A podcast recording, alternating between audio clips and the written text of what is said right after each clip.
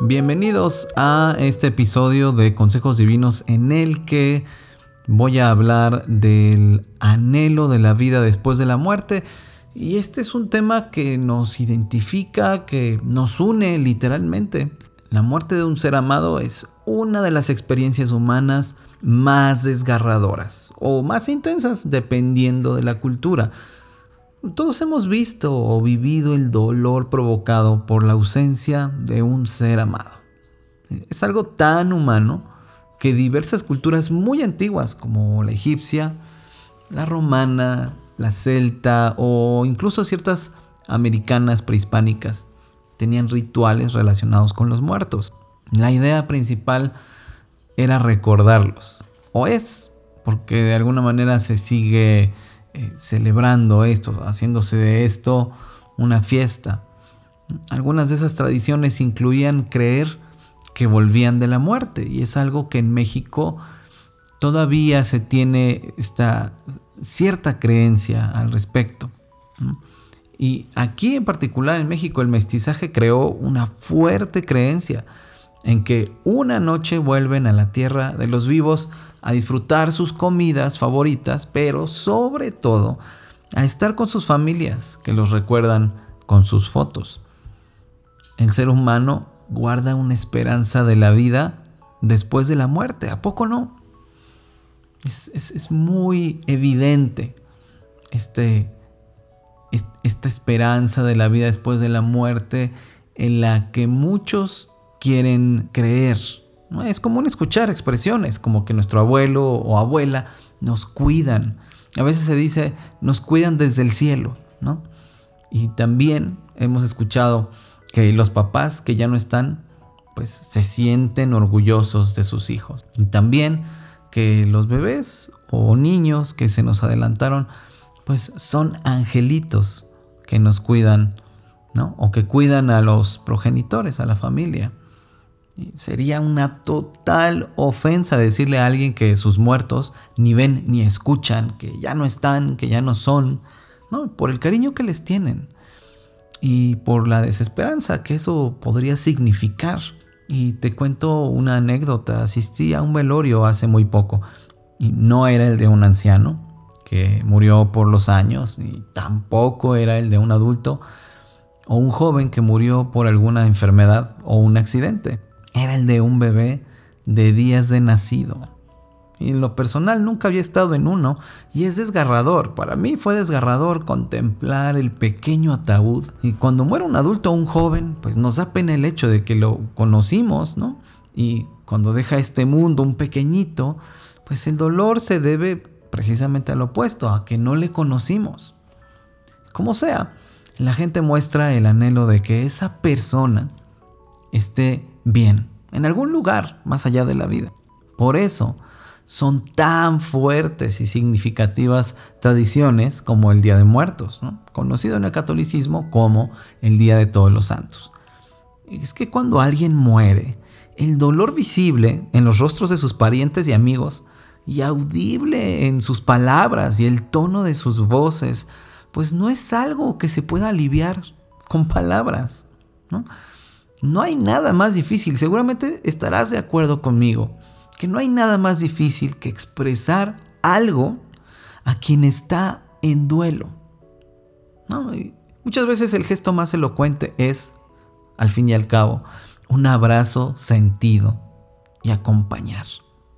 Pero irónicamente, aunque se habla mucho de la muerte, casi no se piensa en ella en lo que realmente es y significa. ¿Y por qué? Eh, la gente no quiere pensar en ello. Pues implicaría cuestionar sus creencias al respecto y no quieren tener esa sensación de que la muerte no es un descanso, que la muerte no es tranquilidad, estar, pues quizás disfrutar de una felicidad que no tuvieron aquí, ¿no? Bueno, pero la muerte es un tema complicado aún entre los cristianos, porque bueno, quizá te ha pasado, en velorios y funerales comúnmente se dice que Dios se quiso llevar a la persona, ¿no? O que Dios tiene un propósito en ese deceso, en esa muerte. Y pretendemos consolar espiritualizando la tragedia, con la buena intención de darle sentido, de dar tranquilidad los vivos, ¿no? Pero muchas veces se logra el efecto opuesto. Terminamos muchas veces mal representando a Dios como un todopoderoso caprichoso. Un dictador que quita la vida a su antojo. O a veces como un soberano indiferente al dolor de sus súbditos, ¿no? Un Dios lejano, indiferente, caprichoso. Bueno, nosotros mismos como cristianos a veces actuamos con indiferencia. Cuando decimos estas cosas, pero también cuando pensamos que la verdad sin amor es la actitud correcta ante la muerte. Eh, la respuesta usual nuestra, pues es la doctrinal, ¿no? Nosotros no rendimos culto a la muerte. Y es cierto, eso es verdad. Pero también necesitamos una respuesta que sea verdadera y que sea al mismo tiempo amorosa. Una que refleje nuestras creencias, pero también nuestra ética cristiana, nuestros valores, los del reino de los cielos. Necesitamos una respuesta espiritual que no condene a los humanos, sino que los llame a la reconciliación con el Padre.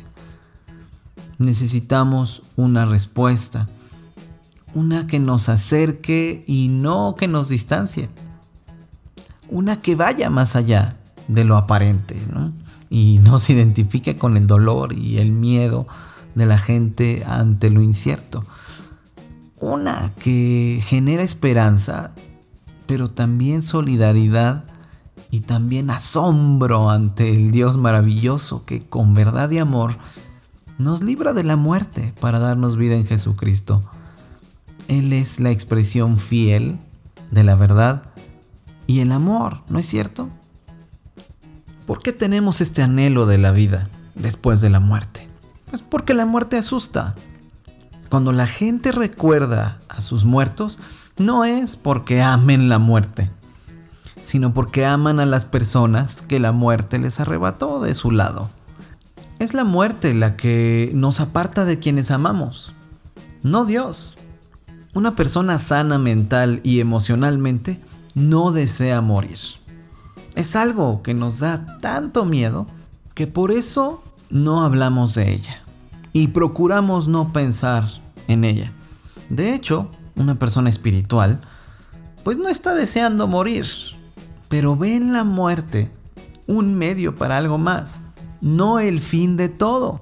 La muerte misma es la consecuencia de haber rechazado a Dios cada uno de nosotros. Eso es una verdad que necesitamos saber o que necesitamos recordar.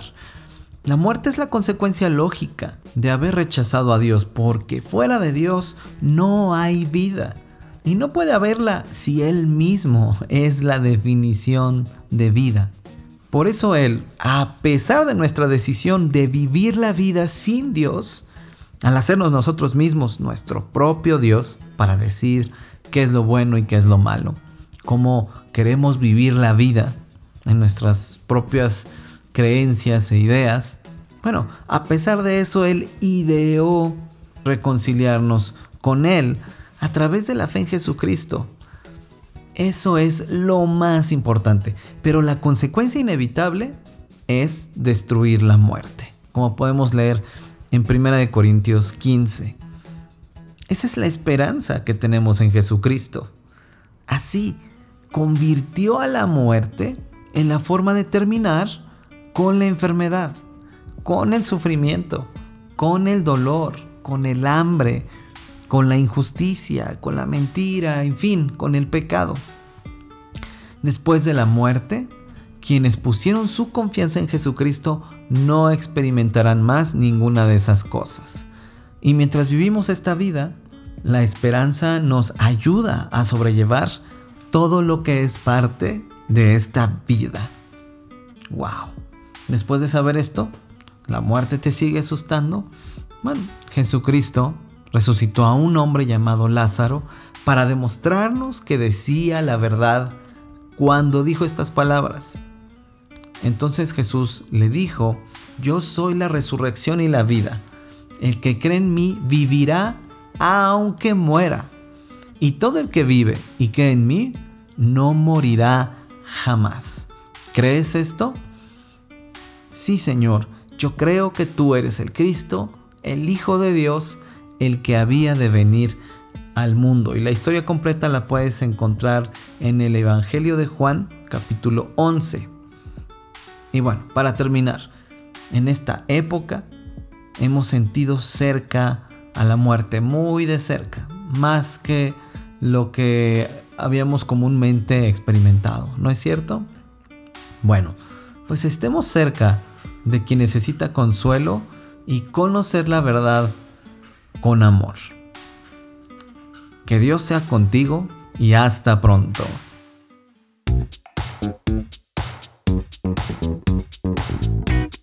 Consejos Divinos necesita tu apoyo.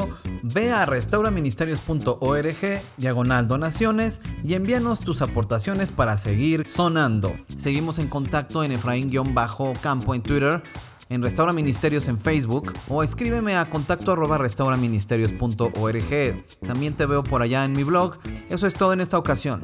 Hasta la próxima y recuerda, seamos siempre y en todo el brazo extendido de Dios.